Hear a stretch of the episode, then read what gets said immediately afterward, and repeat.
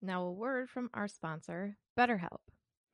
Tiffany here from Swish, and I want to talk about being a problem solver. In my classroom, I'm always telling my equal firsties to be problem solvers. In first grade, that's one thing, but in adult life, it's a whole other. It can be really difficult to train your brain to go into a problem solving mode. Maybe you don't even know where to start. It's a challenge that we all face in life.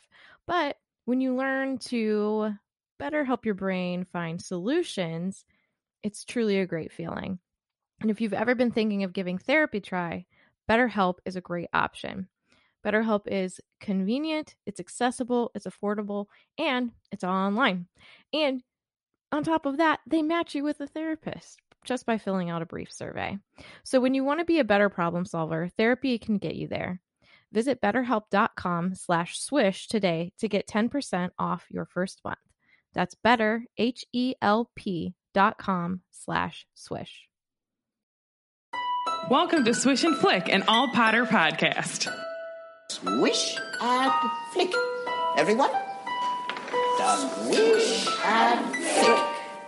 Hello and welcome to episode 110 of Swish and Flick. I'm Megan. I'm Katie. And apparently, I'm the only cool kid at this table because Tiffany's gone. And this episode is sponsored by Jillian Zerline. Thank you. I Thank hope I you. said your name right, but thank, Thank you. Thank you. Um, so yes, Tiffany is not with us today. She had to be with her family, um, and so we are doing a chapter without her, unfortunately. But family is important, and that comes first. So today we're going to be discussing chapter 34 of Harry Potter and the Goblet of Fire, Priori Incantatem. So make sure that you have read the chapter and you're ready to burrow your way into the details. Before we begin, we're going to me for the Weekly Prophet. Look, who's over there? Oh, it's me with your Daily Prophet, Megan. Who's that? It's Megan. She's basically the best. She's basically the best. I'm basically the best. I don't talk in third person. Okay. So I just wanted to I just wanted to get kind of have like a little roundtable discussion for Weekly Prophet today about Warner Brothers purchase of Cursed Child. Can we just clear the air for now, though? Yes. There's no confirmation of a movie. Correct. They've said years ago that there wasn't going to be a movie. They reiterated that point, and then a lot of people are like, they're going to bring the original people back. I don't That's think not a some of them thing. would be into it. More power to I mean like that would be amazing if they did and it's not confirmed one way or another. hmm But um I don't people think have been trying to post that in the group like over and over and over again and i keep deleting it because i don't want to post that in the group because it's not a real rumor. Yeah. so um, i apologize to anybody who i've just like deleted their post for but that's why. It's because i just i don't want to mislead people and We- it's not confirmed. We also do that sometimes if like there there you'll see that well we see not you because you guys aren't you know approving posts but there'll be times where like a certain like meme goes around and then everybody's trying to post it which is Yeah. great we And love I- that everybody wants to do that but like I stagger it over Yeah. the day. Like I'll post one, and then like I'll delete some, and then if one comes like the next day, I'll, I'll post it yeah. again. so but- if but if yeah. something like that is still like you get I don't know I'm assuming you might get a notification that it was declined that's usually why it's just because someone else has already posted it in our group um, true. Um, but going back to So so yeah, the movie it's it's not confirmed, but what I will say is that they were very specific to say movie. So I I'm not saying like I don't want to completely rule out that they will not give us Cursed Child in another format at some point, but it's not going to be a movie. what do you think they would do like a mini series That's kind of what I'm thinking. So like, like a two part special maybe or um because uh, I do know that it's confirmed that Warner Brothers is getting their own streaming service sometime next year. So they would re- they would be pretty stupid to not capitalize on Harry Potter, especially since they dropped like I don't know the exact amount, but they dropped like many many millions of dollars on the rights to Cursed Child. So um, I don't know if anybody saw there was this like huge moment a couple I think it was like maybe just a week ago now um, but it was like this buildup. Like Joe tweeted for the first time in eight months. People were freaking out. We it were was freaking out. We were freaking out. Um, I really wasn't because I was very. I'm like, eh, I don't really know if I. Not that obviously, like I liked, I loved the play, watching it and everything, but at the same time, I'm like, if you're just gonna like reuse the same material that you have, like if they truly were gonna make a movie out of Cursed Child, like I just want newer information. You know what I mean? That's just where I'm at. Yeah. Like I don't want a Cursed Child movie. I don't want, you know, I wouldn't want a TV show just Harry Potter. Like give me something new. Like I like Fantastic Beasts are giving me new information, new. but at the same Yeah. time, I would want stuff that's like. It could be in the same world. It could be like a whole Ilvermorny story. Give me those things.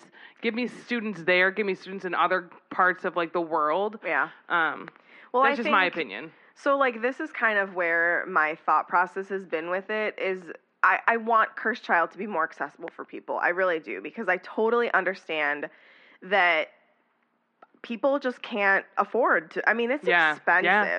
yeah. It to because it's two parts, you've got to buy two tickets and that's just for one person. Yeah. 9 times out of 10 you're going with somebody. So that's like four tickets you have to buy just to see a play. Um and like I want it to be available to more people because it's a good Agreed. story if you like can see it and visualize it.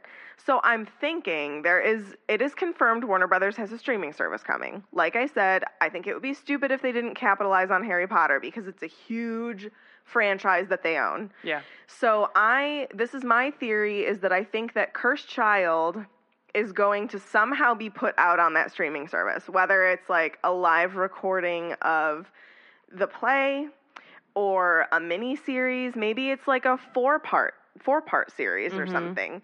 Um, and that's going to segue them into giving us new content. So I think that like that'll be the first thing they put out and then they'll dive into like maybe a founder's story, maybe a marauder story, maybe um I, I don't know. It could be literally anything. I mean, she's given us seven wizarding schools. Like, why can't there be an Ilvermorny Yeah. um, series? You know, something. So, uh, especially now that like Lord of the Rings is doing Yep. that, Game of Thrones just had a show confirmed that they're doing like from Yep. thousands of years before. Yep. Um, there's even another Game of Thrones series about the Targa- Targaryens that is like in the works. So like all of these super popular franchises are doing this. Yeah. So I think that it would be naive for us to say that they're not going to do it with Harry Potter to be honest.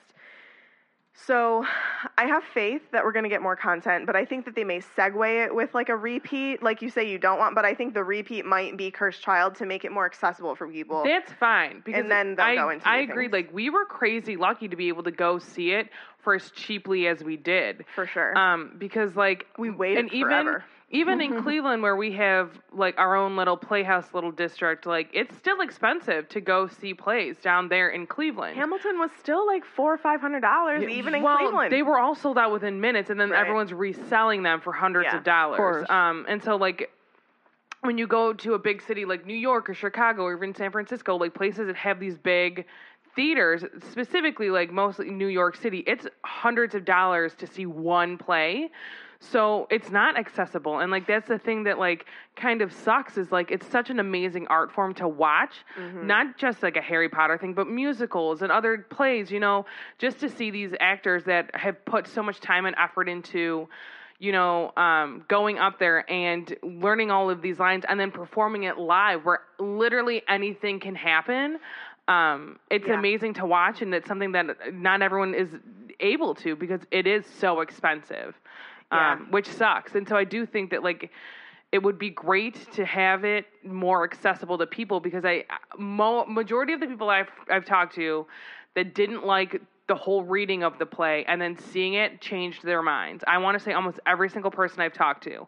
Well, there's I'd even some like, people at least ninety percent, if not higher. Yes. Yeah. Like some people are like, oh, I still had some issues with like, you know, the, story. plot line and all of that stuff. But at the end of the day, they're like, I truly like my mind was changed watching it, um, which is something I wish everyone was able to do. So that would be a great way for it to happen. Um, on a streaming service. I will say I was super underwhelmed, and I know Tiffany was very underwhelmed with the whole reveal. She's like, literally, that's it. Well, I think that they are really trying to have this build up because, um, yes, all they announced was a rebrand. So, like, yeah, the Harry Potter font is now the Warner Brothers Harry Potter font, and they've also changed it to say J.K. Rowling's Harry Potter and the Cursed Child because I think a lot of people separate Cursed Child from her because she isn't the sole writer of it. Mhm.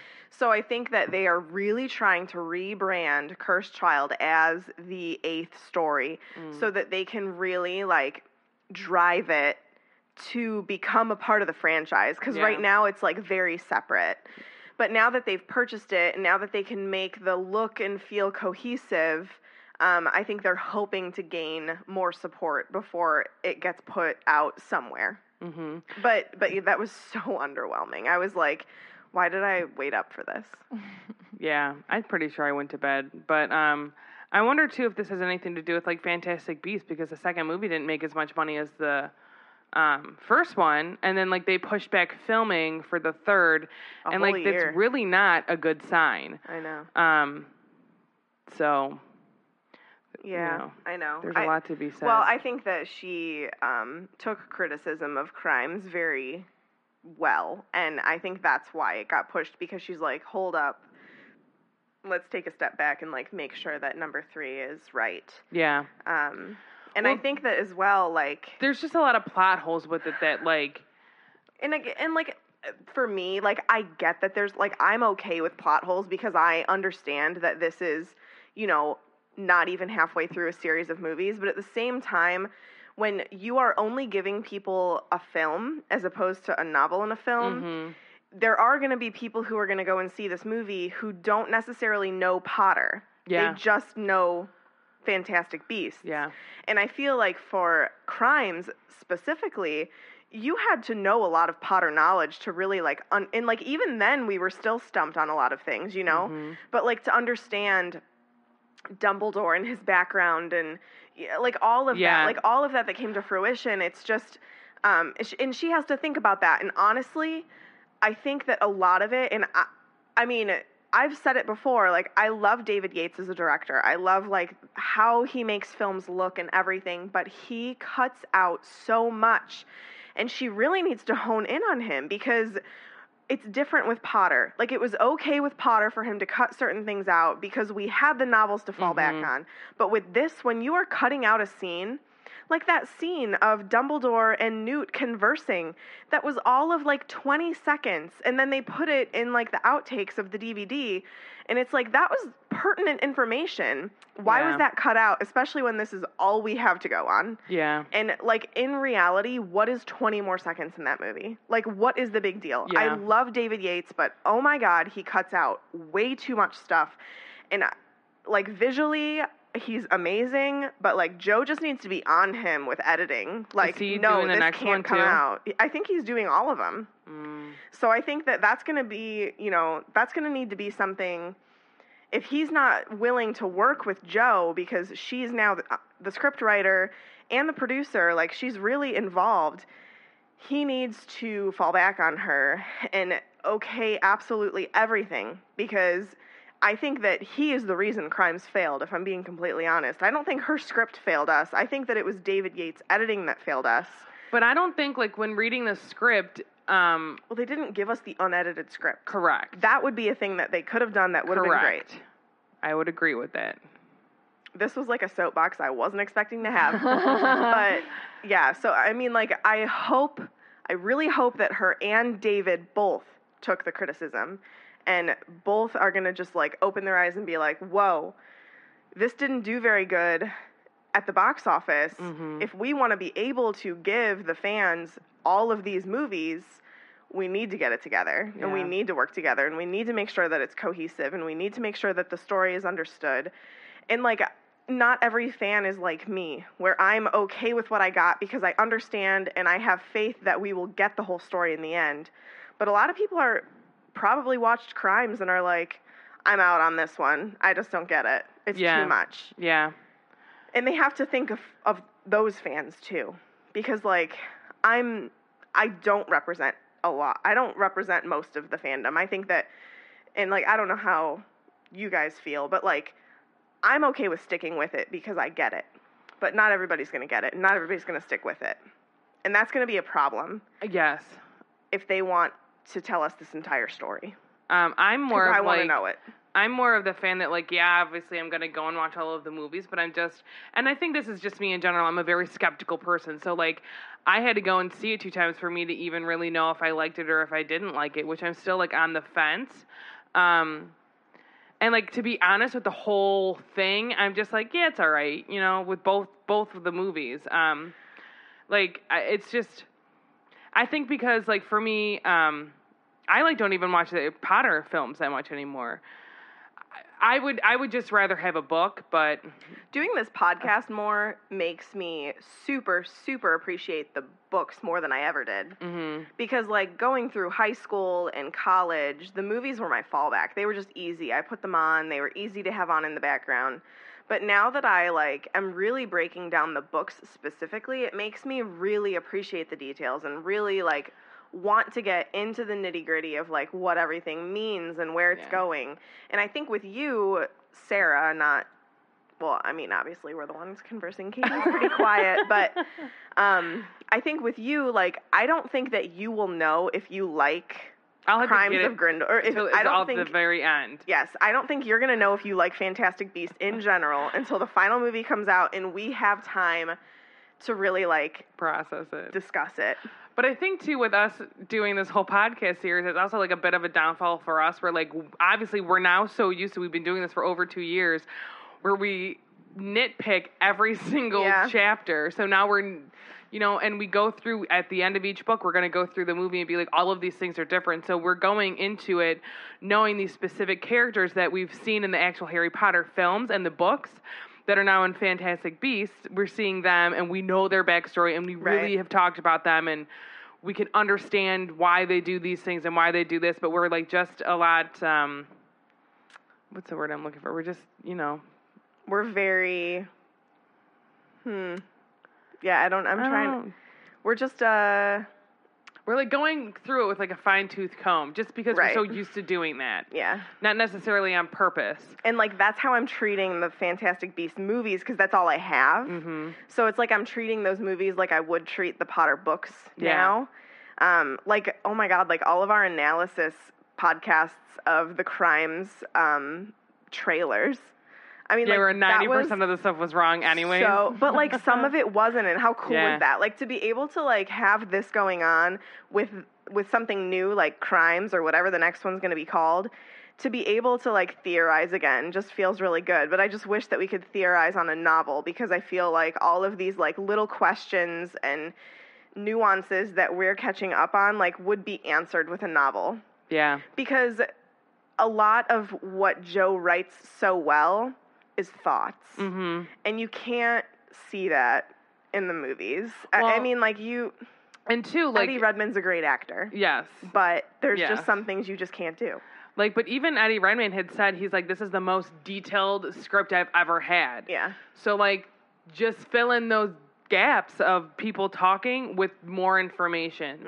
hmm Um and or I mean give she- us an unedited script. Yes. and let us and read I it. I haven't read the first one. I don't think I think I just read the second one cuz like we watched the movie and had to go home immediately and read the screenplay to like have it really go through my head for the second one. Um, so I don't know if I don't remember doing it for the first, but I have it.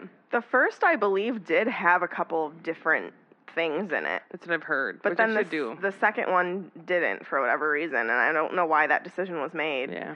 I think it's because the book came out like a couple days before the movie. It's like, well, I would rather just let you have the movie come out and give us the script two months later Yeah. and have it be the full thing so that we can like really nitpick it after seeing it. But I don't know. Hey Joe, hear us, do it. Katie, what are your thoughts on all of the things? You guys said a lot of things.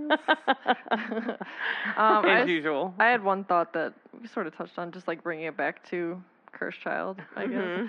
Um, so like if if they do a streaming service and all that, like I'm down with that. Uh, Well, they are doing a streaming service, but if they put it on there and then do other things off of that, that'd be cool. But I do have a beef with Warner Brothers. Just like I don't know, I'm kind of worried about what they're doing to the Potter name, but we'll see.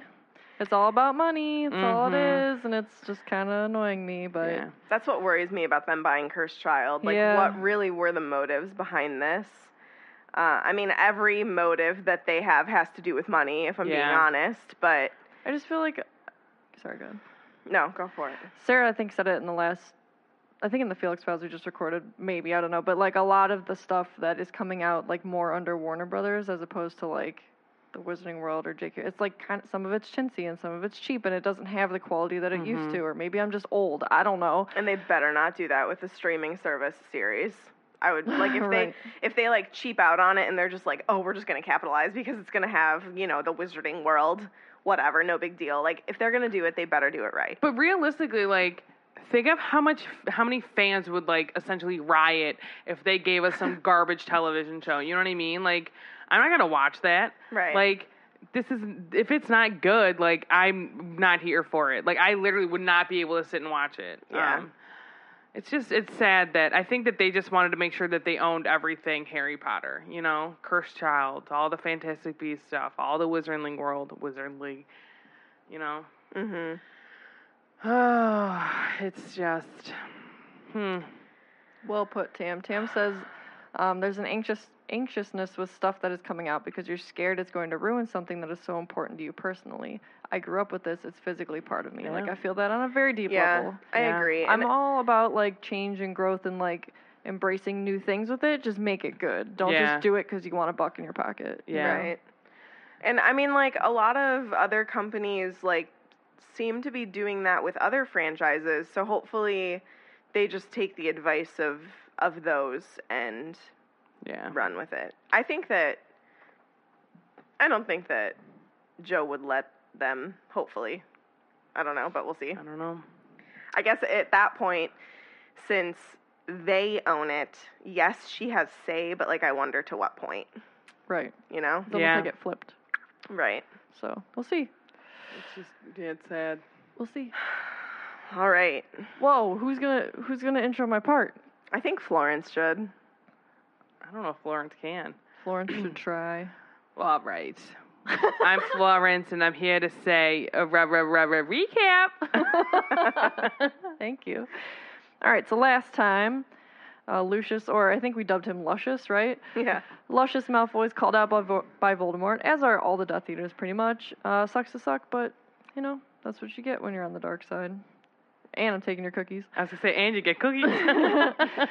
so Voldemort goes on another long-winded monologue. Do villains ever learn? No, because that leads to their downfall every single time. Harry's hit with his first ever unforgivable curse, and Voldemort has him untied to stand and fight him. Doodle-doo. All right. So, take a shot. Wormtails, I'm lying, not Wormtails. Wormtail frees Harry so he can duel with Voldemort, and of course, then Voldemort has to like talk first and blah, blah, blah. And so during the duel, he ends up using the three unforgivable curses. Um, but he- so he first does Crucius. That's not how you say that. Then he does the Imperius curse, but Ha- Harry is able to throw it off. Um, and then he and Voldemort duel, and it's Vada Kedavra versus Expelliarmus. And then something very interesting happens with the wands and their cores. And then, with the help of the dead, Harry's able to get back, um, get himself and Cedric's body back to Hogwarts. You just like ruined this chapter. Thanks. I mean, Spoilers. uh, Mara corrected me. That's not the first unforgivable he's hit with. It's the first Cruciatus he's hit with, because he does get hit with Imperio by Moody. oh yeah. Thank yeah, you. No, but, but like training. I meant you know, first- but like in real world duel. I meant like in that duel, the first Right. one he's hit with, because he gets hit in that moment with Voldemort. He he throws all three of them at him. So the first one that Voldemort throws at him is Crucio. Then he does Imperius, and then he does Avada Kedavra. That's what I meant. No, she was correcting me. Oh, She was. Cor- You're fine. You're good. get out. All right, I'm gonna read. I'm gonna read Tiffany's part. So if things are odd, it's because I didn't write this. what is she saying? I don't know. Um, Wormtail approaches Harry, and then Harry tries to get up on his feet so he can um, support himself when the ropes are untied. Um, then Wormtail uses his new silver hand to take out Harry's gag and throws, nope, and cuts the ropes with one swipe. Whoosh. Swiper, no swipe. I was thinking that in my head and wasn't going to say it. For a moment in time, Harry considered t- making a run for it, but his injured leg wouldn't allow that, which is interesting when we talk about it at the end of this chapter. The Death Eaters formed a tighter circle around him. There were no gaps, nowhere to go. This That's is like scary. terrifying. Yeah. Yeah, I just like ooh, it makes think me of the feel panic. claustrophobic. Like, it For makes a you- 14 year old. Yeah, you have to take a breath. Like, I have think of how chills. sick those people are to be like, yeah, we're gonna murder this kid right now. yeah, And, like, we're going to let And this think- happen and we're going to watch it. Think Lucius Malfoy has a son that's his age. Mm-hmm. Like, you're Good messed point. up. And in the Crabbe and Goyle. It's true. You're all messed up. Um, so then Wormtail went over to Cedric's body. He retrieves Harry's wand and he thrusts it into Harry's hand without looking at him. And she's like, This is so because he is a horrible person and Harry is so pure he can't look at him. But, like, honestly, do you feel like Wormtail, uh, like, like we know who he is, right? Yeah. Like we know how he is, but at the same time, at the end of the day, he really did view James, Sirius, and Remus as friends. Yeah. And he knows that messed up Harry yeah, like he's messed up and this is his situation and he has to give Harry this wand and watch him get killed. Yeah. The, the boy who looks just like his friend James. Like yeah, who he for killed. sure. I'm yeah. sure not that like I feel any ounce of sadness for Wormtail really, but like he feels bad right now. I think. He's got some regretting going on. Yeah. I think more so like he's probably thinking like what like this is what I've gotten myself into. You yeah. know? He's like just kind of regretting his life choices. Yeah, for sure. I think he's definitely trying to put a front on too, like Mm. just trying to close himself off because he's having all those Like feels. here, do this. Here, Yeah. this is yours. I'm going away now. Like Yeah. I'm not even Yeah. gonna look at you. Yeah.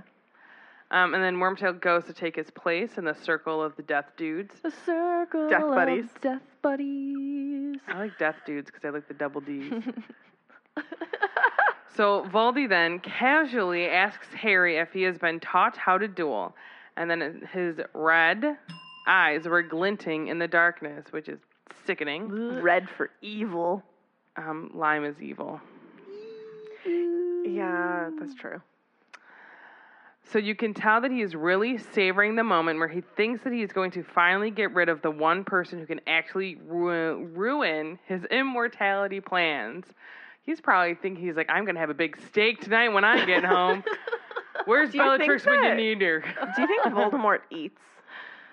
He, oh, doesn't he have probably lips, hasn't yet, but he so- had to, he had to drink the milk, so I guarantee he's Ugh. gonna have to have some kind of sustenance once he becomes a human again. I just can't see him to sitting be down human like Like for eating dinner, a burger. you know what I mean? Be human again.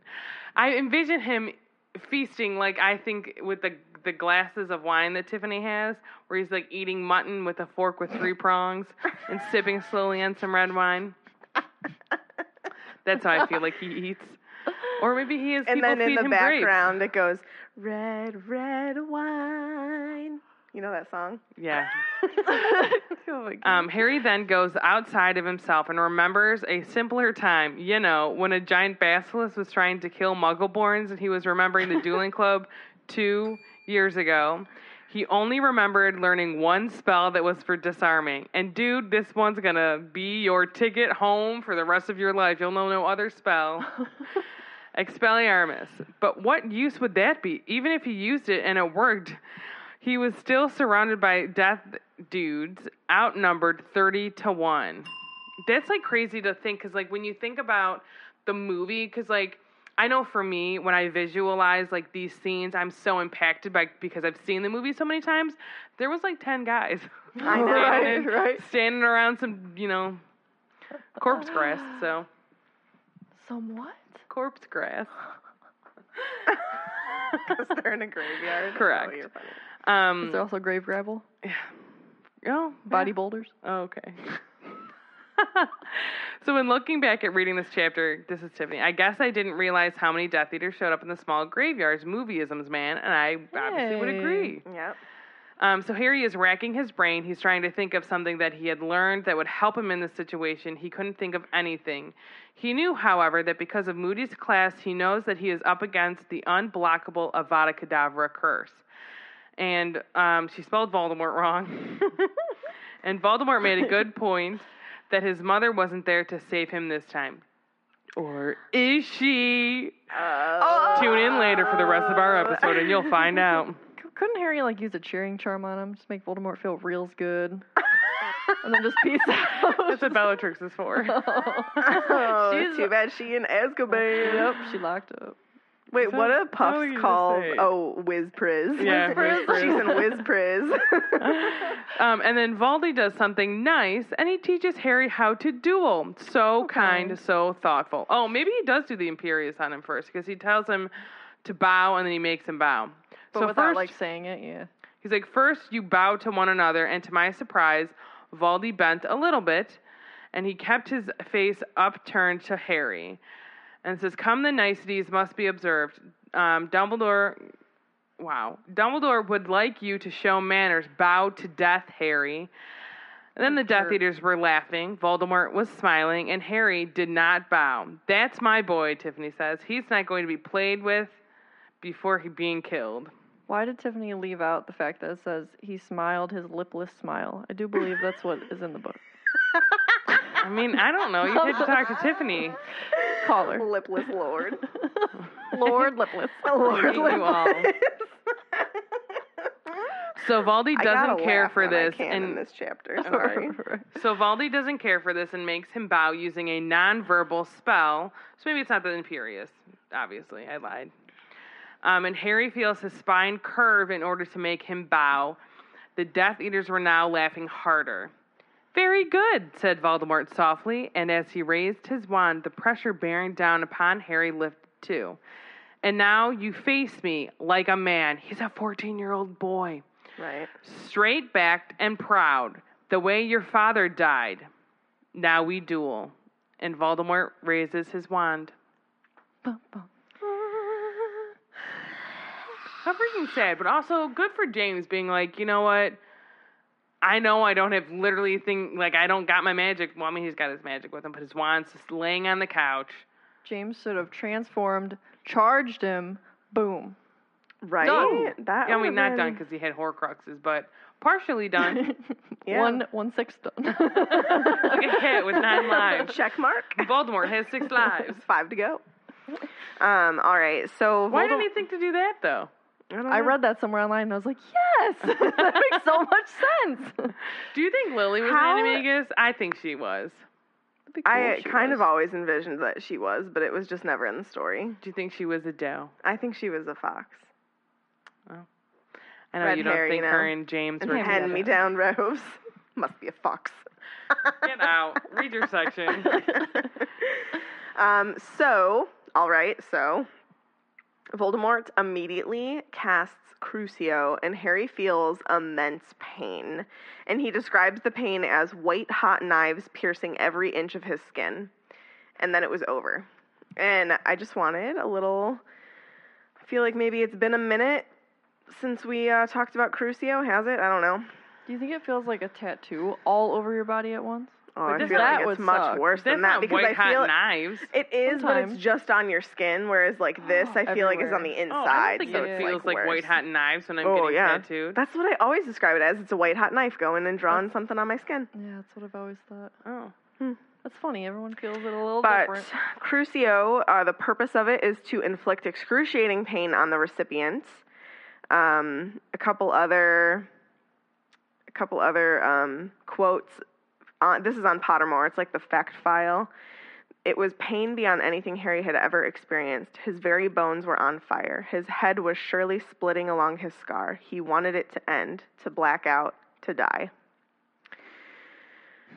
So that's intense. Um, uh, so okay, Voldemort then tells Harry that he's going to give him a break, and he asks that if he asks if that hurt and if he wants him to do it again. Harry won't answer him though, and at this point he comes to terms with the fact he's going to die like Cedric. Oh. That is what Voldemort was telling him. But Harry was determined to not let that happen. He was not going to beg him.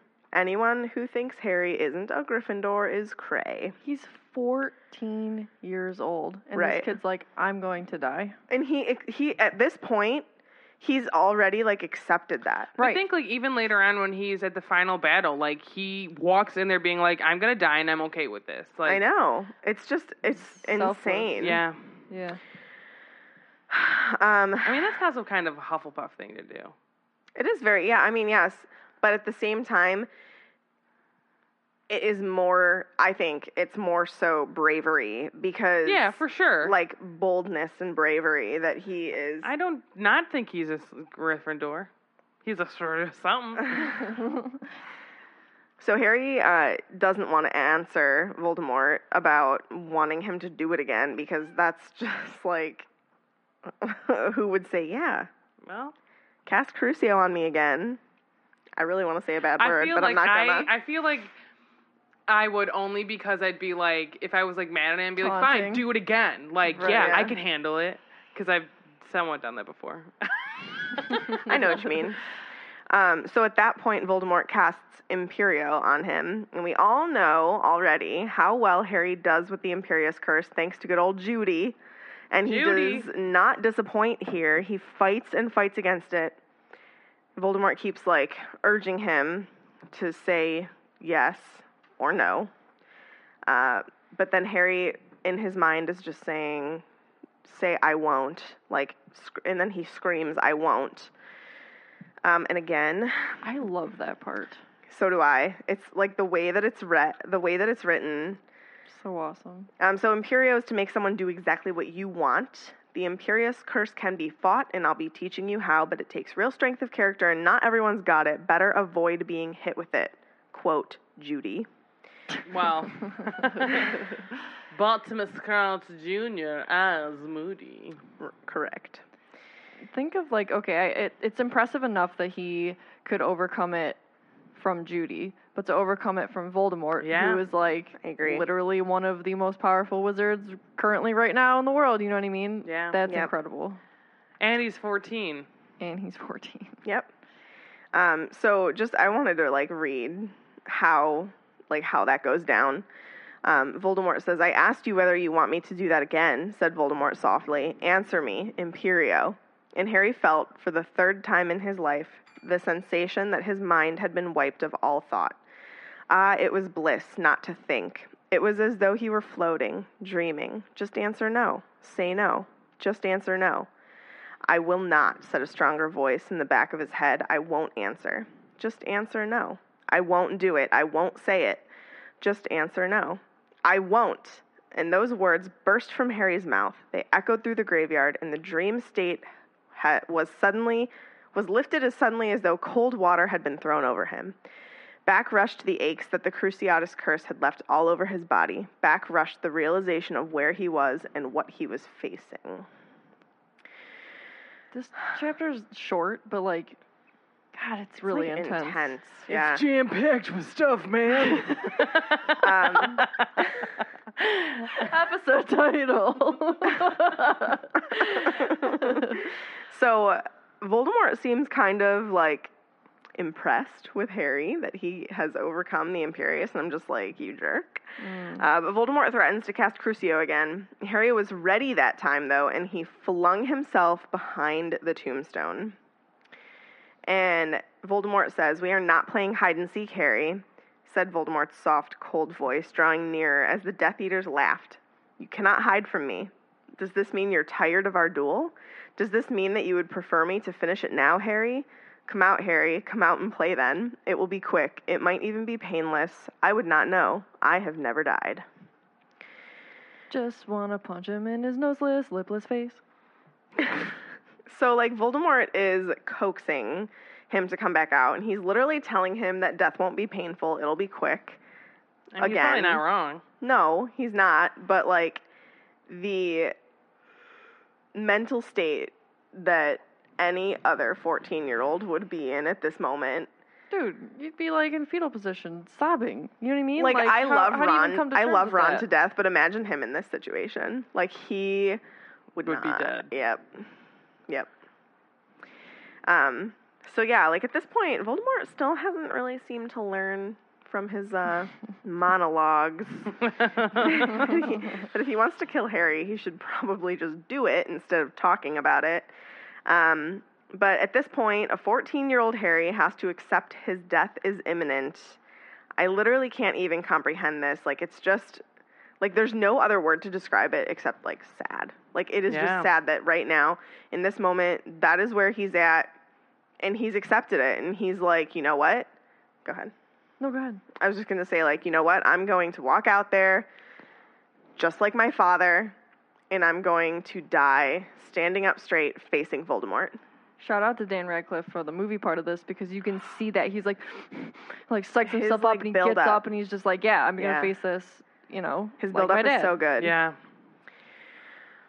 So in the in the book it says he was going to die upright like his father, and he was going to die trying to defend himself, even if no defense was possible. Harry. Oh, but Harry, there is. you got this. So Just as that one spell, you know. As soon as Harry stood up and came around, Voldemort was ready, but so was Harry. So Voldemort immediately casts Avada Kedavra, just as Harry casts the ever famous Expelliarmus. Funny here, within just paragraphs, we see all three of the curses that good old Judy had taught Harry. I didn't realize that till Sarah said it, and then I'm glad you pointed out again. Yeah. That's crazy.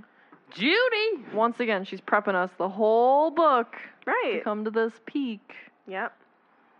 Isn't Joe. that just kick you in the crotch, spit on your neck, fantastic? Sarah. The Is that from there. It Takes Two? no, Mm. What is you'll from? understand one. oh, so it's from Friends. Correct. Julie. Sorry, Katie. That You're sounds like fine. a quote from the movie It Takes Two with Mary Kate and Ashley Oh. Olsen. Just makes me think of that every time we say Judy. I want to say Judy. Feel free. Like Julie. You only have so much time before Judy's gone. Wee womp. Or is it? All right, so Take a So- shot. Voldemort casts his spell, Harry casts his. Um, a jet of green. Meg, you're on board here. Green light came from Voldemort's wand, and a jet Can of you say it how it's spelled? Voldemort. My finger was a little happy with the shift key. So a green light came from Voldemort's wand, and a jet of red light came from Harry's. And they met in midair. Yay, Christmas! And suddenly, Harry's wand is vibrating like an electric charge is just surging through it, and he couldn't have let go of it even if he wanted to. Yes. Um, it's interesting if you know anything about the color wheel that red and green are opposite on the color wheel, so they cancel each other out. Um, Mm. like I, the reason I know that really well is with hair colors. Those colors you don't really ever see that too much. It's more like you know you use a blue to cancel out a gold or like a yellow shade, orangey shade you cancel out with a violet. But those two are opposite on the color wheel. Mm-hmm. And it's also interesting that it's like Expelliarmus versus a Vada Kedavra would do that. I agree. True is true. So there's a narrow beam of light that connects the two wands. So where the red and the green meet, there's a bright, deep gold. And Harry can see that Voldemort's having the same problems with his wand as he is. So both of them are like clutching their wands basically for dear life. Um, and then suddenly, and in the book it says like nothing could have prepared Harry for this. They were both raised into the air, so their wands are still connected. They start gliding away, and then they like land on a patch of the graveyard that's like free of graves, I forgot about that. hmm I know, me too. And the Death Eaters are all like shouting. They're asking Voldemort what to do. And after they land, um, the golden beam splinters, and there's a thousand beams that like crisscross and arc all over them, and it makes like this golden dome, like a cage of light around them. And I liked this quote: "The Death Eaters circled like jackals." So they're like, they don't know mm. what the heck to do. They're just yelling at him like like what what do we do for you and he's just like don't do anything unless i tell you to because obviously he has to kill harry potter and Yeah. he can do this by himself and he can't be shown up again by a 14 year old kid I think that's also his like defense mechanism because he doesn't know what's going on. Yeah. Yeah. And also, um, different topic, but it makes me think of like the hyenas in The Lion King. Mm. Yeah, yeah, yeah. I always think of the hyenas just like pacing, and they're like, "What do we do? What do we do?" Same thing, but like Voldemort is Scar, and Harry is Simba. I killed your father. Well that's accurate here That too is accurate. um, so now harry has to hold on to his wand with two hands because it's just getting harder and harder to keep that connection going um, so from the book and then an unearthly and beautiful sound filled the air. It was coming from every thread of the light spun web vibrating around Harry and Voldemort. It was a sound Harry recognized Phoenix Song. It was a sound of hope to Harry, the most beautiful and welcome thing he had ever heard in his life. He felt as though the song were inside him instead of just around him. It was the sound he connected with Dumbledore, and it was almost as though a friend were speaking in his ear. Don't break the connection. Side note, I was like, why Phoenix song? I don't understand. Until literally today, I was like, oh, because they both have a Phoenix tail feather in their wands. Oh. Ah. Okay, good. I wasn't the then only either. one. Okay, good. I was like, I don't get it. Like, where is this music coming from? And I wonder, like, does each Phoenix have their own song, and he would recognize this one because it is Fawkes's tail Oh, feather. Maybe. I bet you like they do. That. It's like a form of would think- identity for them. Yeah, Yeah. I would think that they do. I like that a lot. Look at that. Look at that. I'm so glad I wasn't the only one who was like, As didn't Tiffany, realize as that. Tiffany would say, I was that years old when I found that out. Said if I was today years old. So as soon as he knows that he can't, like, he hears this voice in his head, don't break the connection, and he thinks, I won't. Like, I know I won't. But as soon as he thinks that, it obviously becomes harder to do. I feel like that's very relatable in life. Um, so there's large beads of light now sliding up and down that golden thread that's connecting both of their spells. So it's like making his wand shudder worse, and the closer it gets to him, he feels like his wand's actually going to like burst into flame because it, the wood just feels so hot. So he doesn't even know why he's concentrating on the beads of light, but he concentrates more than he's ever concentrated on anything just to get it to go back towards Voldemort instead of to him. Do you think it felt like that? Because, like, Phoenix is, like, burst into a ball of flame before they're reborn. Maybe. Oh, maybe. Maybe. I didn't even think about that. So I just want to say, go Harry, because he was doing it. And Voldemort actually looks astonished and almost fearful. Take that. Take that in your lips. Take oh, that. wait, you don't got any. or a nose. Nope. So he does do it, and as soon as that bead makes contact with Voldemort's wand, his wand screams in pain, and this smoky looking hand flies out of the tip and vanishes. So that's the ghost of the hand that he made Wormtail. Oh, Mhm. okay. So then there's more shots of pain, and something larger is coming this time. It was a great grayish something that looked as though it was made of the solidest, densest smoke. A head, chest, arms, and here came the torso of Cedric Diggory. So Cedric comes out and he looks up and down the the golden thread that's going on. He just tells Harry, "Hold on," and his voice is all like distant and echoey. And Voldemort's like shocked. He, if he didn't know what was going on before, super doesn't know what's going on now. There's more screams of pain from his wand, and then an old man emerges. This is Frank. Shout out to Frank Bryce. And he, Harry's only seen him in his dreams, so like, think of that. That has to be like super weird. Yeah, but I guess that's like proof to Harry that his dreams mean something, you Mhm. know? Like, You're a oh, this. seer, Harry. Yeah. And Frank Goes, he was a real wizard then? Killed me that one did. You fight him, boy. And it mentions he has his walking stick, which I just want to say I love because maybe you can take something that is very prized to you or that you use often into the afterlife with you. Or maybe it's something he had on him. Yeah. I don't know. I like it. Oh. Why didn't Cedric get the Triwizard Cup? Because he 'Cause wasn't Harry on needed it. him when he died. I don't know. Weren't they holding it? Oh, maybe oh not. no, they dropped weren't it. anymore. Yep. So then Bertha Jorkins is next, and she says, Don't let go now. Don't let him get you, Harry. Don't let go. and yes, I think that it's really cool. I mean, it's not cool. This is not cool because these are all people that he's killed. But I appreciate in the book, like we really, we really get to see everybody going back to his parents because I forgot for a long time because in the movie it's just Cedric and then his parents, yeah, Yeah. isn't it? yeah. So Oh, and then no, Frank comes out. Cedric Frank and his parents. But Yeah. like Bertha Jorkins is completely out. We Yeah. don't see Yeah. like um Wormtail's hand or anything. yeah. When you only hear the parents and Cedric talk. Right. Mhm. Question, because I almost forgot to bring this up. So Cedric comes out of Voldemort's wand, but Peter Pettigrew killed him. So did Peter But it's use the wand.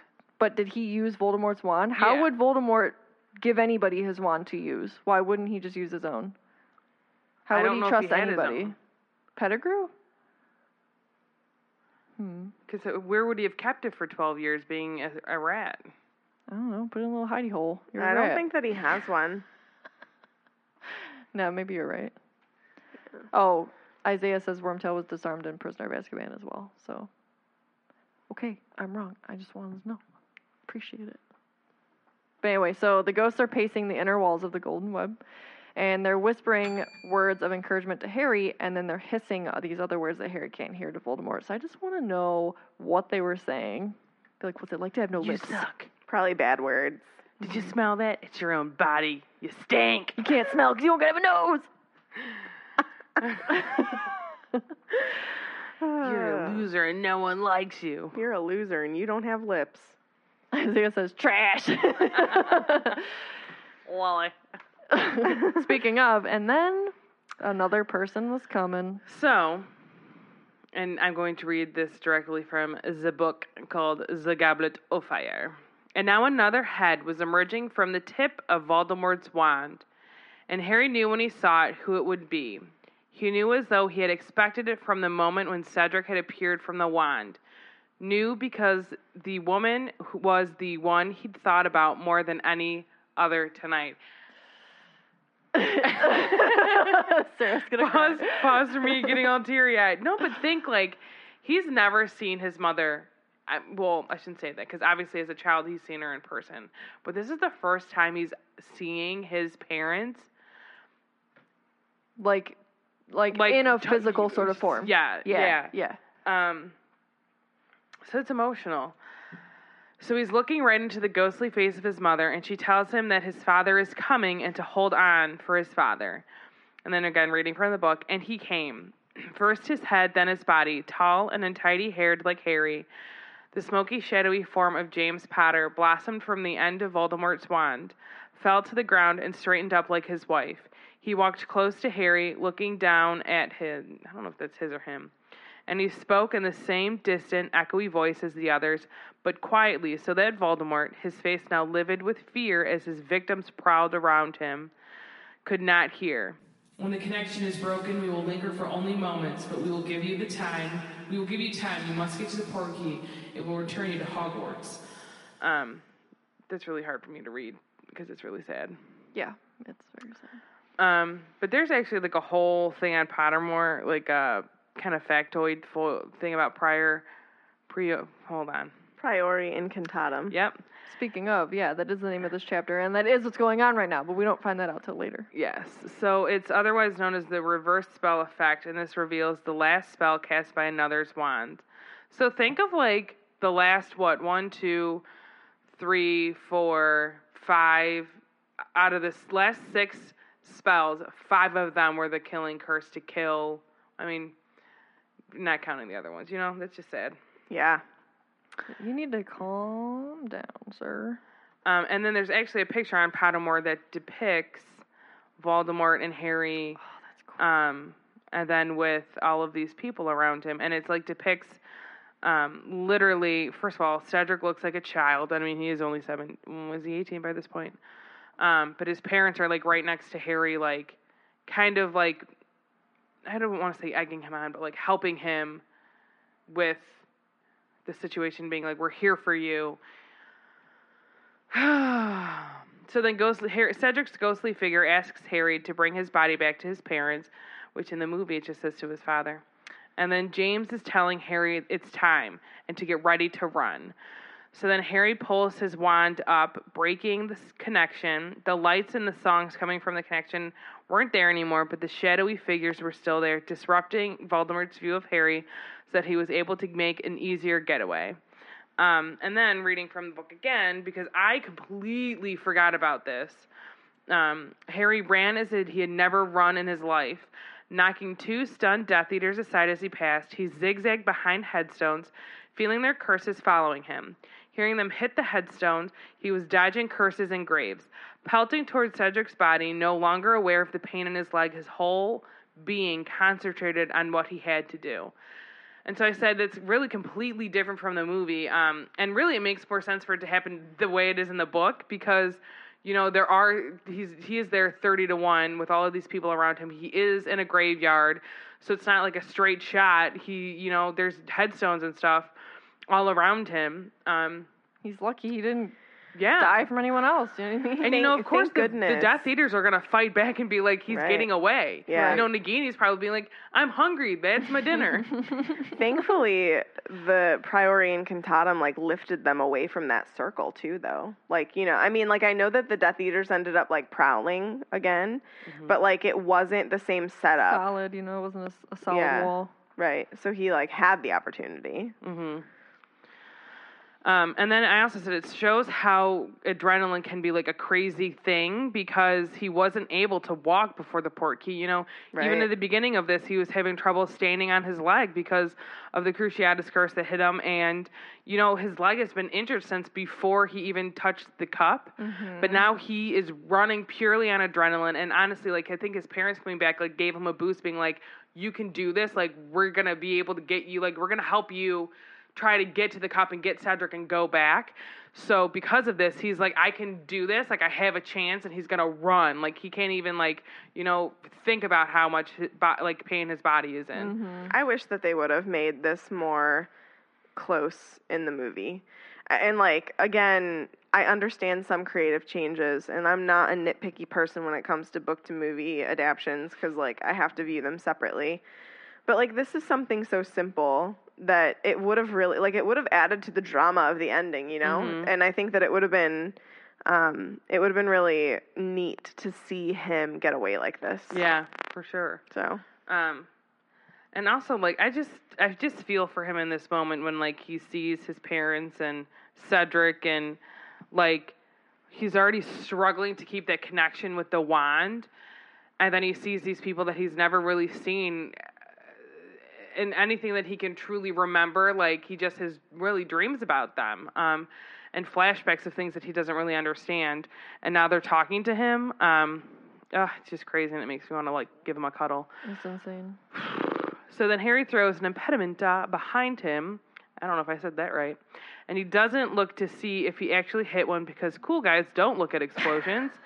he finally has reached Cedric. He grabs his arm, and then um, there's basically like one headstone between himself and Voldemort. And, um, you know, and Voldemort obviously is intent on killing him. So he's raising his arms to fire the Avada Kedavra curse at Harry. But Harry's a little bit quicker, and he Accios the snot right out of that Portkey cup, you know, Triwizard cup, and that's and then the sneaker, sneaker, the seeker catches it by the handle, and um, essentially, like as he's being, he's feeling the jerk behind his navel, he can hear Voldemort's screams of frustration, and he knows that the per- Portkey is working to get him and Cedric back to Hogwarts. Um, but like, what do you? So we're gonna kind of dive right back, unless you guys have anything to say about that. I just want to know, like, what do you think Voldemort's plans were? Like, do you think talking about Portkey? Do you think that was going to take him to Hogwarts to like immediately go there and fight? Like, I killed Harry. I'm gonna try to kill Dumbledore and all these Dude, people I, there. I bet because Yeah. Hogwarts is so important to him. Yeah. That'd be the he first place has he'd trouble And getting Dumbledore. in. Yeah. and he always has trouble get, Yeah. getting in there. So that was like the perfect end. yeah, I bet you. I bet you any money that's how the Portkey was. Oh yeah. and that's know. why it was set up that way. Because Yeah. I I know like that, we like we questioned that. I think maybe in the last chapter or something. Yeah. But yeah, I I agree. Because I'm like, I know he didn't just plan on like killing Harry and then having a party. Probably was like, I got Harry. He's the number one guy. It's Now gonna be so much easier. Yeah, Hogwarts, Dumbledore. See ya. McGonagall. Bye. Mara says I don't know, bro. Mara says, Do you think Voldemort would have just sent Harry's dead body back? I think he would have made a show of it. He's a Oh, for showman. sure. He would have brought Harry's dead body back, Oh, but yeah. he would have come with it. Yeah. I think. Oh yeah. Yeah, wearing it like a pelt. Yeah, and he would have left Cedric and just taken Harry with oh, him. for sure. Yeah. One For hundred sure. percent. Yeah. What are some other? um Though he does say that he's going to feed Harry to Nagini, but I, I think that I think he would have afterwards. first. Yeah. Yeah, yeah, he would have taken Nagini with him too. for sure. All right. So I didn't even mean to do that on purpose. We have yeah. No, I have I have an idea. So Mara, for lightning bolt lightning bolt questions, we have a listener in the Discord, Maros, who sent a bunch of them, and not all of them are like associated to this chapter. So maybe we'll just like pull one until we've done them all, and then just continue on to the others as well. You know what I'm saying? Okay. Does that sound good? I don't care. Does that make sense? Yeah. Okay. But I'll save hers for last because it'll be a fun one. Okay. Okay. So we'll go to a question from Vinny. What would be the most embarrassing spell to come out of a priori incantatem? hmm. I mean, I can think of some embarrassing ones. Hmm. Ah. embarrassing spells. I don't know. Like, what if, what if, um, I don't know if I would, if I should say it's maybe I won't. I'm just thinking, like, Clean up mind. El Pupio. No. I don't know. I'd have to think on that one, but it's. But that's funny. Um, Amy, Vinny, what if you used Avada to kill a cockroach? that wouldn't work. Cock, nothing kills cockroaches, man. You see that little one that survived with Wally? Look what I typed in there. In the group. I'll just say, Engorgio. Oh my god. So Amy Lou Mary Sue says, "What do you think Lily and James were saying to Voldemort?" Which we sort of talked about, but like, truthfully, just those two. Mama Lily, I think she's a little fired up. I think they were saying not nice words to him about their son. He's gonna kick your beat. If you if you had a nose, he'd knock it right off your face. Honestly, I kind of just feel like they're probably saying very spiteful things because Mm. that's what they feel towards him. Or like, I, what if they're saying things that like um, really cut deep into like no one's ever loved you and you're not that great. Yeah, and Harry's better than you and he's gonna win and we're gonna make sure that he's gonna win and Yeah.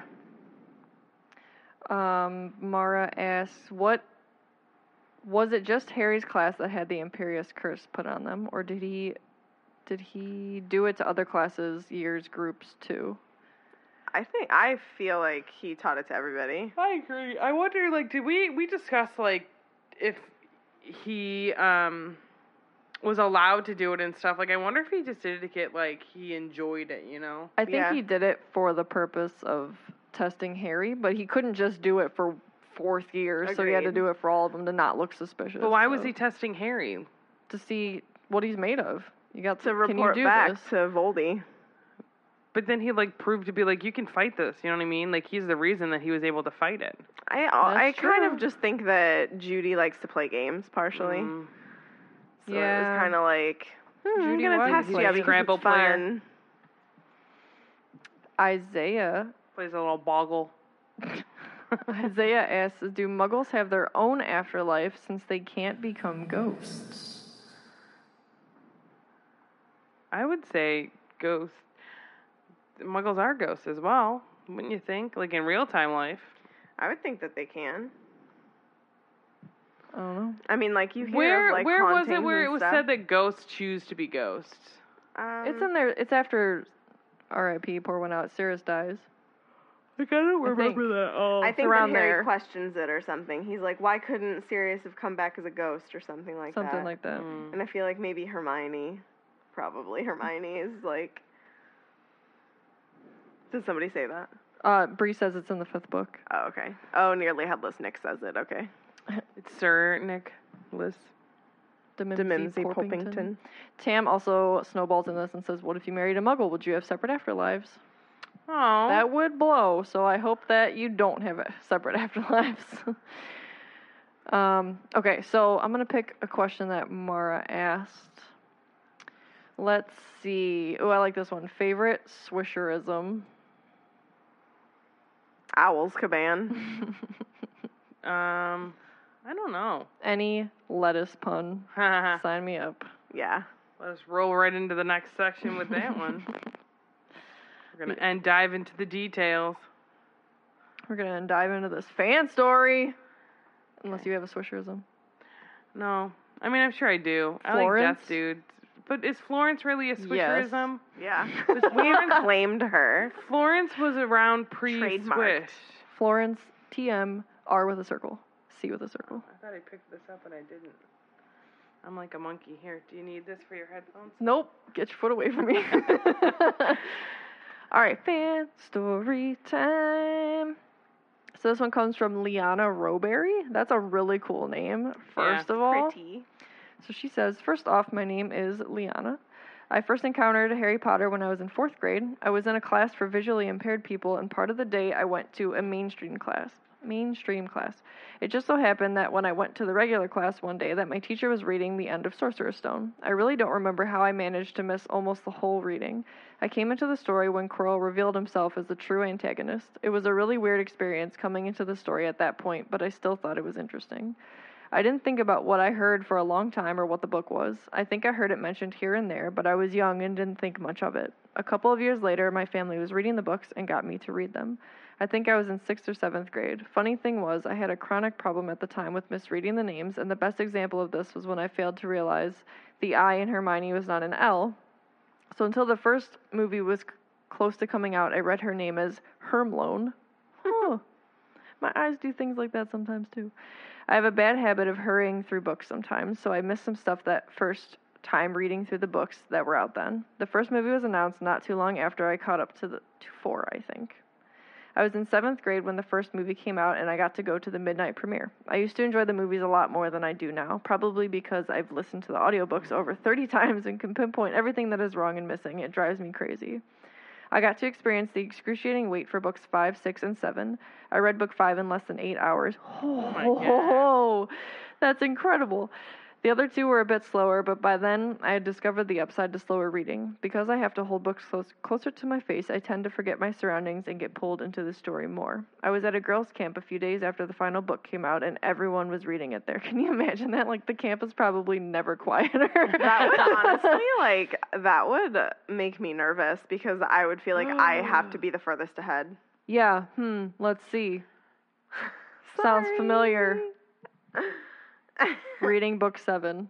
Well, actually, the first one was your mom's fault. Reading book seven, your mom's over your shoulder and goes, oh, Hedwig died. I was like, what? I'm not there yet. I was like two pages behind. My cousin did that with um oh shoot, what are those other books? Um Hunger Games? yes. I was reading the first one and then she's talking about Peeta in the second one. I go, Well, I know he's not dead in this one. And then she goes, What? I'm so sorry. Oh my god, I'm that's like, really? such a spoiler. Like, it's all right. oh man. Oh, it was a really funny experience. All we wanted to do was just read instead of anything else at the camp. Harry Potter is always fun for me to read because I'm very good at visualizing things inside my head. I've always had an overactive imagination, and so Harry Potter has helped me channel that more. I mentioned once in the Facebook group that I go to sleep listening to the audiobooks. They really do help clear my mind. I am 28 now, and it's been a lot of fun growing up with Harry Potter. I'm totally proud to call myself a Harry Potter trivia master. That's awesome. Thank you, That's Liana, for sharing your story. I feel like it's Thank you for sharing your story. Thank you for sharing your story. because we're the same age, unless you sent this a long, long, long, long, time ago. Well, I mean, we still might be the same age We still might be literally about to be 29. yep. Um, but I feel like, yeah, you share that same experience that a lot of us had, where we get to grow up with it, which is, I mean, that's awesome. You know? It's so crazy now to see like even now kids these days like they they are growing up with it but in such a different way than Yeah. we grew up with it. Yeah. It's cool to see, you know? Mm-hmm. Also, I just realized that when you turn 29, I'm going to be halfway like 6 to be 30 and it makes me want to cry a little bit and I'm not even lying, so we have to oh, Social boy. media, what's that? I was actually gonna say, why don't we like talk about things that are going on with us before we do social media? I don't care. Do you care? I Um, okay, so Katie and I are deep into Downton Abbey. That is like our really? yeah, that is like our uh, new thing right now. We just finished season four. I almost have didn't want to to go. continue on to season four because What something that happened? happened in season three made me so Oh, the angry. very, very end. Literally, I haven't been that angry since watching. Dexter. I almost did. If it wasn't for her, I wouldn't have watched anymore. I was so mad. I was thought like, about no, I it was like, no, all we gotta day. keep going. We gotta keep like- going. I want to see the movie. Oh, I and then I had to like read what else happened because I'm like I just want to know because like I just I all I'm gonna say about it is I watch. I'm also this isn't like a spoiler because it's literally years later. Yeah, but we're only at the end of season four. All I'm saying is what happened in season three. Oh, mm. okay. everyone's saying they stopped at season three because they were so mad. I get it. But like the thing, so the My thing mom with stopped watching. My mom was watching it with us. She watched the last. She's like, I, I can't do it anymore. Yeah, I mean, I get it. I'm also uh, crap at watching television shows, anyways. But the thing, like, they do their contracts over there for shows differently, and Mm-hmm. his contract was over. Same with the one girls, and so they just didn't renew him, and so they're like, there was no way to write him out of the show except that. Like that wouldn't have made sense, you know what I mean? Which is so infuriating because I love him. He's my favorite. Ugh. I, I'm just saying though, and it took Sib- them so long to get together. Sybil, Sybil and Matthew were my two favorite characters. Yeah. And um, yeah, it was like I love Anna and Mr. Bates. So do I. And they're really great in season four. Have you watched season four? Their their like, story is "Screw their story three." is great in season four, but like yes, Vinny. Sybil and Matthew were my favorite, and I was just like, oh god. So yeah, that's that's where we just finished season four. Um, we want to finish seasons five and six before we go see the new movie that literally just came out today, the day we're recording this. Why are you pointing at me? Um, Because I want to know if you know who Dan Stevens is. Yeah, he's the beast. Is that We didn't name? realize Oh my God, till I like d- season Oh, It two. took like, me a I'm long time to catch about, on. So, so like I, well, so like the first, okay, so like the first, I would say mm, first season and a half, I was like, do I find him attractive or do I not? And then I was like, more of his storyline. I'm like, I need you to get with Mary. and then I'm like, yes, you're so attractive. And then I had to be like, what other things is he in? He's in this one movie where he's playing this American guy that like it's kind of like a horror more of a thriller. He like goes and he pretends that he is and I think he was a soldier in the movie, but he pretends to be like this family whose son died like in the war, like nowadays, like and he's a soldier, was killed in line of duty. Um, and he's like, oh, we were friends, and then like moves in for a little bit, and then like terrorizes the family. but he's also so hot like in it. and I'm like, I love this, and so then I had to watch all the other things that he's in. Yeah, I love him a lot. Yeah, and I he's was really good looking, and I Very, like to watch. Very sad. I just hope I didn't cut you off. Did I cut you off? I don't think thought? so. Okay. I apologize if I did. But yeah, so uh, we're really loving Downton. Um, It's a good show. And we started it because the movie was coming out, and I was like, I want to go see this. It sounds like something I would love. Like, I'm obsessed with The Crown on Netflix. Like, basically any British drama, I'm all about it. So I was like, why did we never watch this? Let's do it. So And Maggie Smith is in it. She's- Oh my So god, funny. she makes me laugh. she's hilarious Yeah. in it. So yeah, but um, but yeah, like British dramas. That's that's my go-to. Even when reading, like British. What is it? What is the the book category that I like found it? It's called like Brit chick lit or something Yeah, like no, that. no, no, I think you're right. like British chick literature is like my jam. So I'm like, why not just like do that with TV shows too? So Is it your And crumpet just- jam? they just released the trailer for season three of The Crown, and they um, revealed Queen Elizabeth because it's a new actress. Like it's a whole new cast now because yeah, they've like I love jumped her. ahead. yeah, Um, she's in a couple of other things that I've she's in the favorite, which was like really weird Yeah. and bizarre, and I was not a fan of it. But It was very Yeah, odd. I just but she recently won watched for it, that. so. Um, and Helena Olivia Bonham Colman. Carter, Olivia Olivia Colman, Colman yeah, and Helena. Bonham Carter is playing Margaret. who's So playing Prince Philip? I don't know, but nobody will be as good as. Oh, he was so good, Matt Smith. Yes, he looks literally just like him. Yeah, let me look But it up and see who's. Gonna I be playing am Him. obsessed with The Crown. Can't wait for it. Comes out like in mid-November. So yeah, that's what's going on in our lives. And also, um, I wanted to tell everybody that Wait, September- are you saying what I think you're gonna say? I'm going to talk about the Heart Walk. Oh, go ahead. Oh, Tob- Tobias Menzies, I think is how you say it. Oh yeah, Tobias. What did I Tobias, say? Tobias. What is wrong with me? Tobias. He he was in um, Outlander and a couple of other things, but I love him. Love him. But yeah, he's playing uh, Philip, the Duke of England. I don't of think Edinburgh. I'm going to like him as much as Matt Smith. Charles Tobias. Dance is going to be Lord Louis Mountbatten. Mountbatten. What is wrong with Mount- me? Met And and then, and then you would know him if you watched Game of Thrones. He is um, the father of Jaime, Cersei, and um, Oh, what a jerk. yes, I don't like him. I mean yes. We're still like on season three of Game of Thrones. I don't know when we're gonna pick that back up again. But I finally We're got an HBO. I know after that maybe we'll go back to it. But I finally got an HBO Go password to work. So, woo! we Oh just tried a ton until one word. no, no, it's like a friend of a friend. But you know, You're hilarious. I'm not paying for HBO Go. I pay for enough streaming services.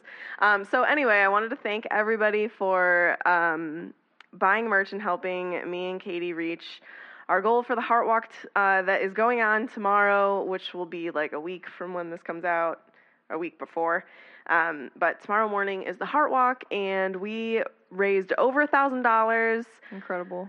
which is incredible. And my mom is like so grateful. She like wanted to cry about it. She was like, "Oh my god, tell Sarah and Tiffany thank you so much for letting you like do that partnership." And The way you said it, she's like she wanted to like cry about it. she did, but like she was so happy. She was just like so and she everybody that purchased merch for that fundraiser, my mom is making a little gift for you that we're going to send out separately and like Yeah, it won't come it with won't come the with your you ordered. stuff. It'll be separate. Um, but yeah, my mom and me are putting little packages together for everybody. So as a thank you, Little packages. yeah. So thank you, you guys, because yeah, we reached over a thousand. and It's great. Katie, what's up with your life? Because it's totally different from mine. Wait, no, no, no. Can I drop something? First mention?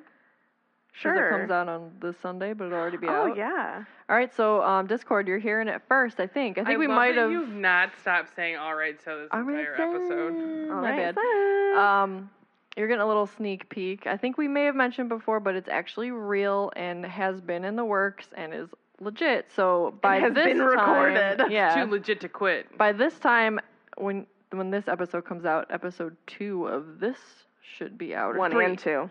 No, three. It'll when this comes out, the third episode will be coming out. Oh okay. Know what I'm saying? Yeah, yeah. yeah. So September 22nd, I believe, is the 25th anniversary of Friends, and Meg and me and our friend Christy are doing a Friends podcast called Friends Talking Friends. So it, we're just breaking down all the episodes because Meg has seen like two episodes total of all of Friends. I've dabbled in it, very few and far between. So yeah. We're excited, and It's sh- oh, and happening. Christy's an expert. So we have Like novice, like, medi- expert. intermediate. There are and times where like we'll get together and like Chrissy and I, she was like, "Well, do you know this?" I'm like, "Yeah, we do." So then we'll make like friends jokes the entire time we're together, and nobody else gets them. yeah. And then we're dying of laughter, and everyone's like, "All right, cool." So yeah, basically like the format of it is we're going to literally watch an episode and then immediately. immediately record a podcast about it. Um, so so far we have done two episodes, technically three actually. We we have like an intro episode that's coming out, um, and then episode one will also be coming out the same day as our intro episode. So we're dropping two at once, and then the following week will be episode two of Friends, episode three of the podcast. right.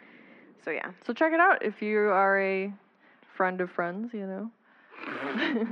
Yeah. it's been fun so far. I mean, we just started, but it's been a lot of fun. And a fun little tidbit is that I have realized that I've seen the first two episodes of Friends before.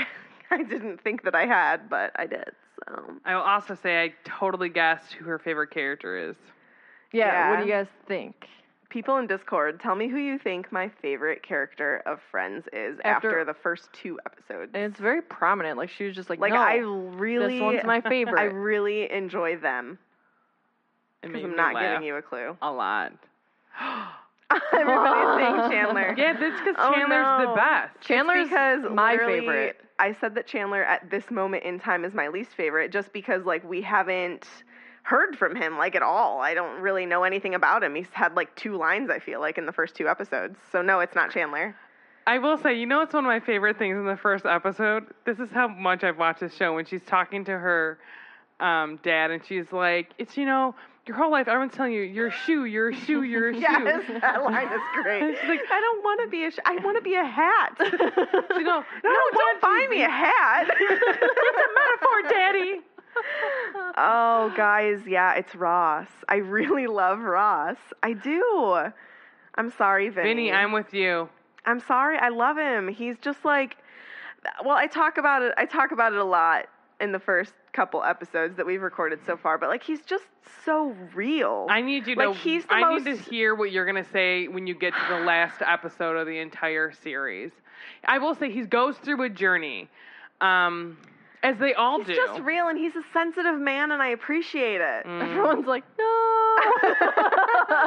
Except Sam. Thank you. Tam, is he your favorite friends out of the six of them?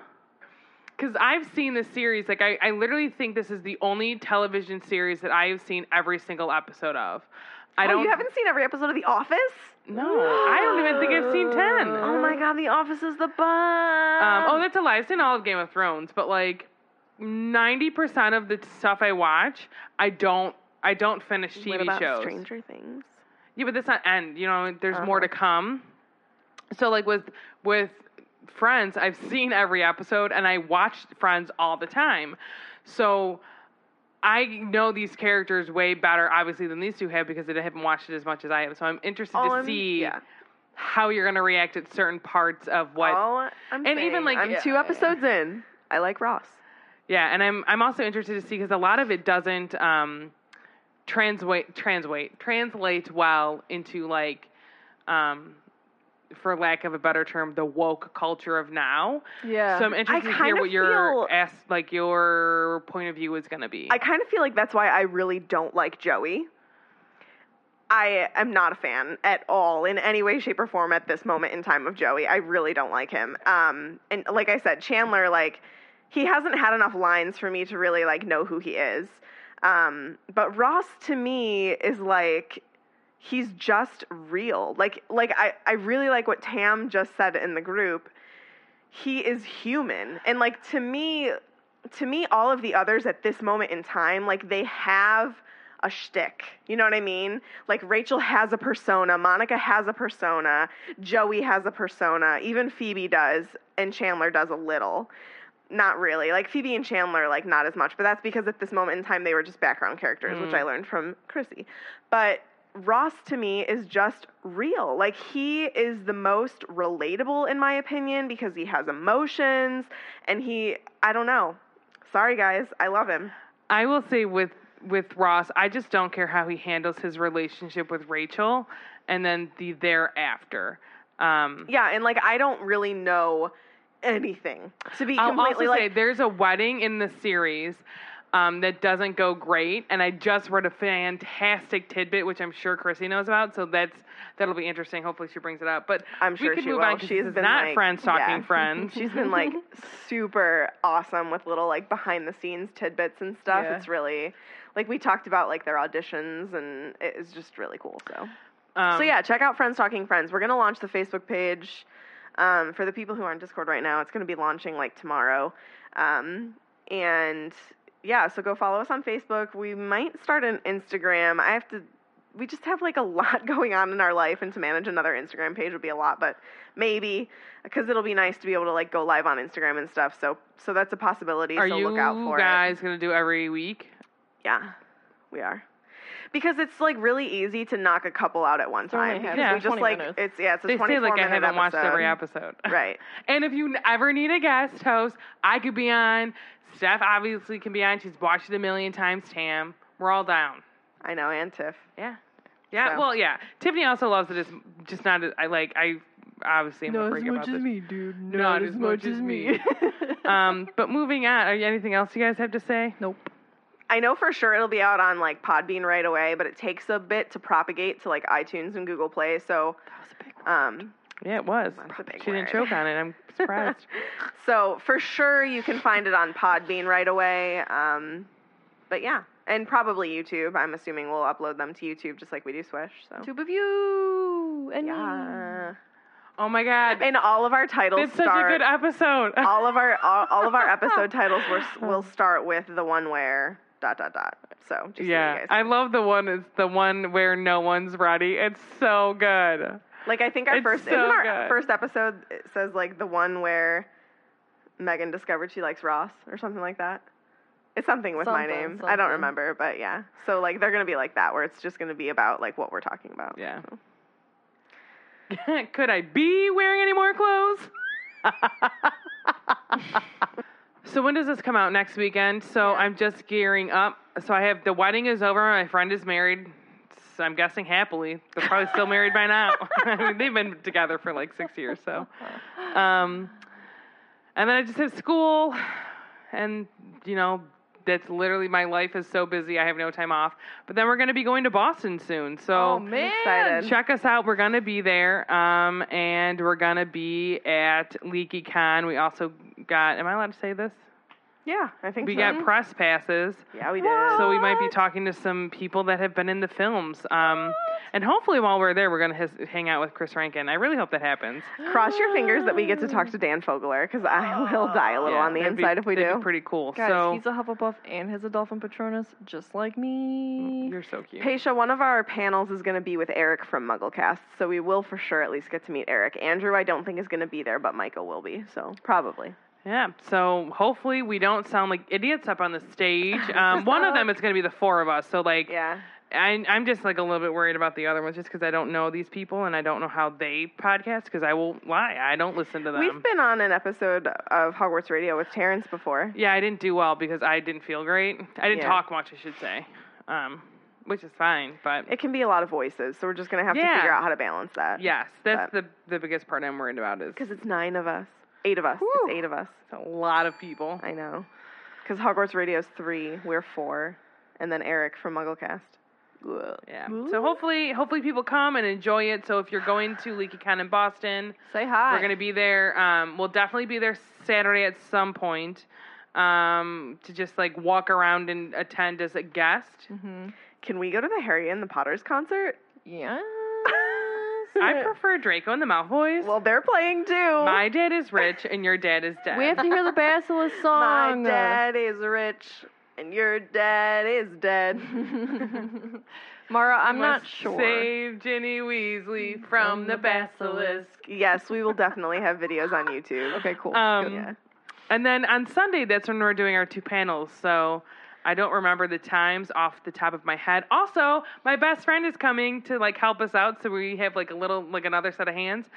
So you get to see her if she's there. Like if you're there, you can get to- ask her if she's happily married. Yeah, you can. we'll find out. Stay Tell tuned. You. Tell you all about it. Also, it's Katie's birthday weekend, so it's gonna be partay cite. Boston, watch out! Swish is coming for you. it. And Salem, which I'm super excited about. So, It's all just a bunch of hocus pocus. all right, social medias. Yes. So you can follow us on Facebook at Swish and Flick Podcast, and then also on Twitter and Instagram at Swish Flick Cast. You can subscribe to us on YouTube and also join our Patreon, which gives you access to the Felix files and lots of other perks. So you can check that out at patreon.com forward slash swishflickcast. And lastly, you can find all of the information compiled into one spot on our website at swishflickcast.com. Yep, cool. Do you want me to read it? Do it. Well, because Tiffany's not here, so we have to do her job. Ugh.